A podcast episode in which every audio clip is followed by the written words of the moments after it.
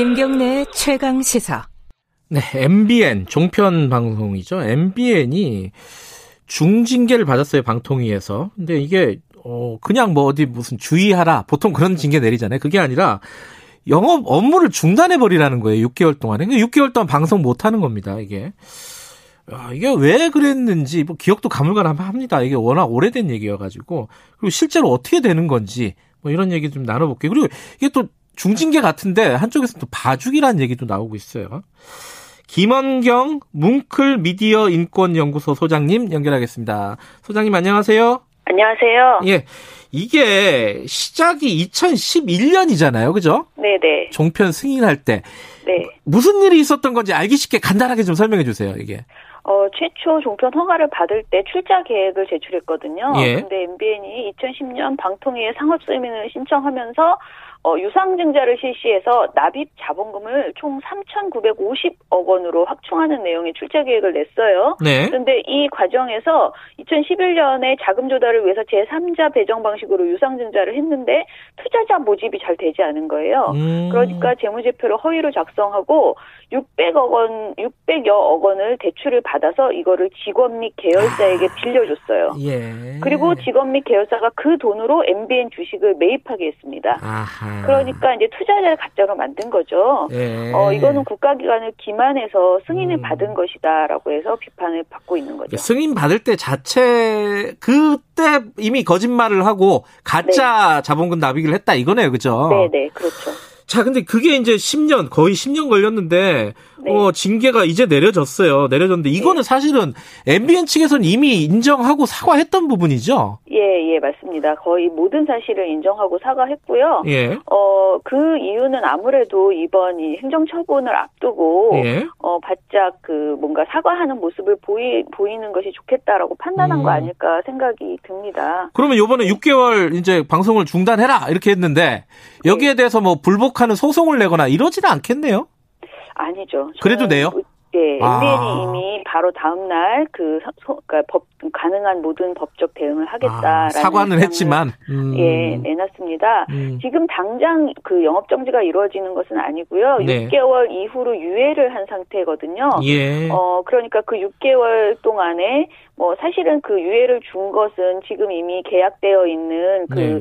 뭐 외주 제작사 그리고 광고 이런 것들이 있잖아요. 음. 그러니까 그런 것들의 고용 불안이나 이런 것을 어, 해소하기 위해서 어 이제 음. 좀 이렇게 순차적으로 유예를 하기로 한 건데 그 기간 동안에 방통위의 행정처분이 부당하다는 부당하다는 행정소송을 할 것이고요. 예. 그 그게 이제 행정소송이 하면은 일 심, 이 심 뭐 이렇게 길어질 거 아니에요. 예. 최소한 이 년에서 삼 년이 걸릴지도 모릅니다. 음. 그리고 최종 판결이 나올 때까지 영업정지 처분 집행을 미뤄달라는 가처분 신청도 할 것 할 가능성이 예. 높죠. 예. 근데 여러 변호사들에게 제가 물어보니까 예. 이게 이제 여러 외주 제작사와 직원의 고용 불안이 걸려 있는 문제이기 때문에 음. 법원에서도 최대한 최종 판결이 나올 때까지 는 영업정지 시행을 미루는 가처분 신청을 받아줄 음. 가능성이 높다라고 음. 말을 하더라고요. 그래서 음. 지금 언론 보도에서는 막 육 개월 영업정지가 곧 내일 될 것 음. 같은 그런 착각을 불러일으키게 이렇게 보도가 나오는데 예. 아마 그렇게 쉽게 영업정지가 바로 이루어지지는 않을 네. 것 같습니다. 법적으로는 지켜봐야겠지만 몇 년 더 걸릴 가능성이 높다 이런 말씀이시네요. 네네. 그죠? 네. 그런데 이게 그냥 그냥 상식적으로 생각해보면 육 개월 동안 방송사가 방송을 못하면 아, 엄청나게 큰 징계인 것 같은데 네. 이게 또 봐주기라는 얘기를 하는 쪽이 있어요. 이건 왜 그런 얘기가 나오는 거예요? 왜 봐주기라 그래요, 이거를? 어, 일단은 방송사가 최초 승인 과정에서 이렇게 엄격, 완전히 말도 안 되는 그 조작을 해서 그렇죠. 기만해서 승인을 받았잖아요. 예. 그러면은 이거는 방송법에 따르면은 어, 사실은 어, 그야말로 승인 취소밖에 답이 없다라는 거예요. 음, 음. 저희가 그 기자회견을 그, 그 시민단체에서 했더라고요. 저는 네. 그날 못 갔는데 하성수 세금도둑 잡아라 공동대표님께서 네. 하신 말씀이 굉장히 적합했어요. 뭐라고 왜냐하면 했어요? 네. 방송법 십팔 조를 다들 말을 하는데 이 방송법 십팔 조에는 승인 취소 말고도 영업정지, 광고 중단 등이 쭉 조치가 있어요. 예. 그렇지만은 방송법에 따라 만들어진 대통령령인 방송법 시행령 별표를 보면은 예. 명확하게 이런 사안에 대한 행정처분의 기준이 명시되어 있는데 예. 허위나 부정한 방법으로 승인을 받은 경우는 승인 취소하는 것이 처분 기준이라는 거예요. 아. 그리고 감경 사유가 있는지 따져보면 그런 것이 없다라는 것입니다. 음. 그래서 엠비엔은 최초 승인 과정에서 애초에 너무나 큰 잘못을 한 데다가 네. 이천십사년, 이천십칠년 두 번의 재승인을 받는 과정에서도 예. 마찬가지로 거짓 기재한 재무제표를 제출하고 아하, 예. 예, 또 허위 기재를 했잖아요. 이것은 진짜 오히려 감경은커녕 공무집행을 방해한 혐의로 오히려 가중처벌해야지 될 사안이라는 음. 거죠. 그렇기 때문에 여기에서 영업정지로 후퇴한 것은 사실은 엄청난 봐주기를 한 것이라고 음. 볼 수밖에 없습니다. 지금 방통위 구조를 보면은 여당이 세 명이고 야당이 두 명이잖아요. 추천위원을 네. 보면은. 네. 근데 이제 지금 언론, 말씀하신 대로 언론단체나 시민단체들은 꾸준히 몇 년 전부터 승인 취소해야 된다는 주장을 해왔어요. 네. 근데 요번에 이런 육 개월 정지, 요 정도의 결정을 내리게 된 배경이 뭘까?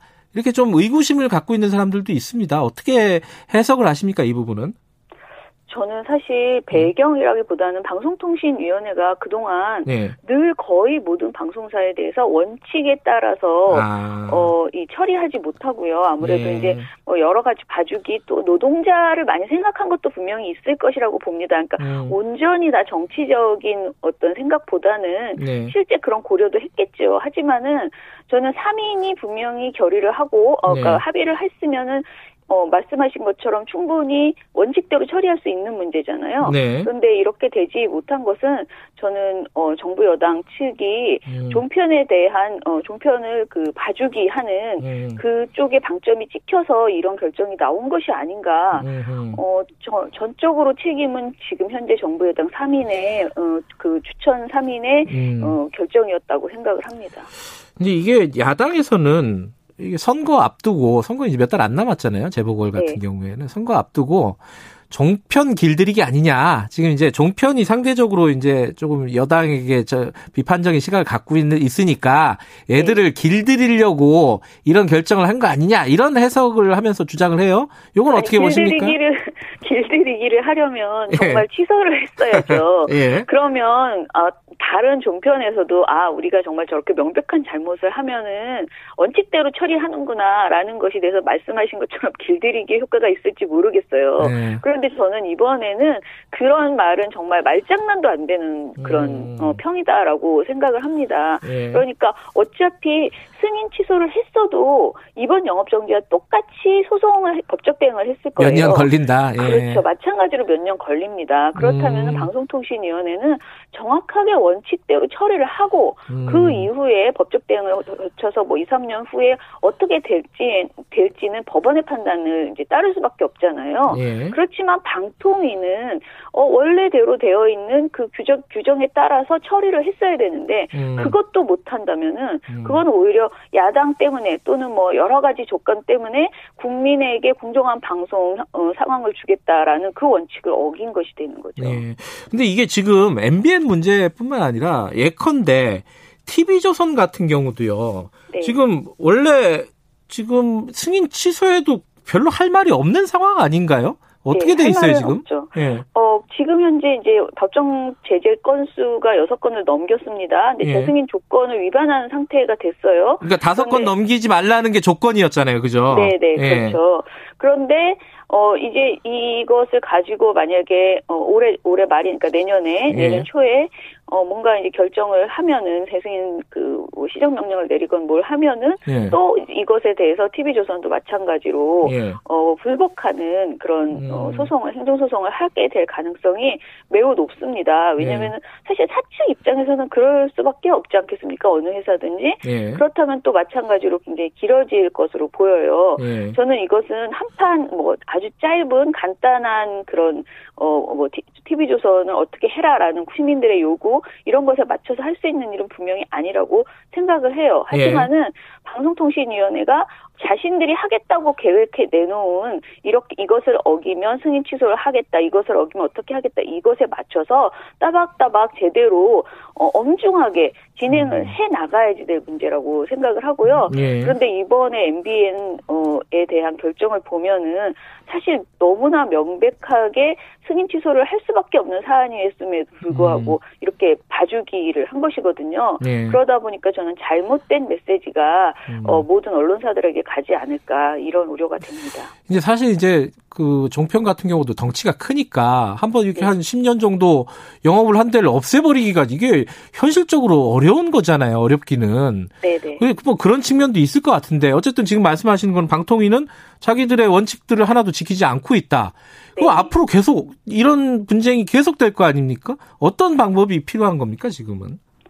어, 저는, 그, 아까 말씀드린 것처럼 한 번에 예. 방법을 뭐 해서 막, 어, 철퇴를 가하고 이거 어렵다고 생각하고요. 예. 왜냐면 정말 법과 원칙에 따라라고 방통위가 계속 얘기하거든요. 그렇죠. 예. 그러면 원칙은 방통위가 지켜야 되는 것이고요. 예. 그것을 법정에서 다시 한번 다퉈보는 방통위의 원칙을 지킨 결정이 적절했는지 아닌지는 끝까지 가봐야지 되는 것이라고 생각을 합니다. 음. 방통위가 그런 민주주의의 원칙에 맞춰서 차분하게 미리 계획을 내놓고 네. 그 계획에 맞춰서 심의하고 또는 여러 가지를 평가하고 네. 그럼에도 불구하고 지키지 못했을 때에는 승인 취소를 하거나 어떤 행정 조치를 내리고 그것에 대한 법적 판단을 받고 음. 이런 역사들이 정상적으로 쌓여져야 되는데 네. 지금 그런 것들이 너무 안 되어 있다. 그게 문제라고 생각합니다. 한편에서는 지금 엠비엔 징계를 가지고 뭐 네. 정치적인 뭐 포석이 있는 거 아니냐 이렇게 얘기하지만 사실 따지고 보면 이 결정을 몇 년 동안 미뤘던 것 자체가 정치적인 거 아니냐 이렇게 그렇죠. 볼 수도 있는 거 아니에요? 그렇죠. 그거는 음. 정말 어, 온전히 정치적인 그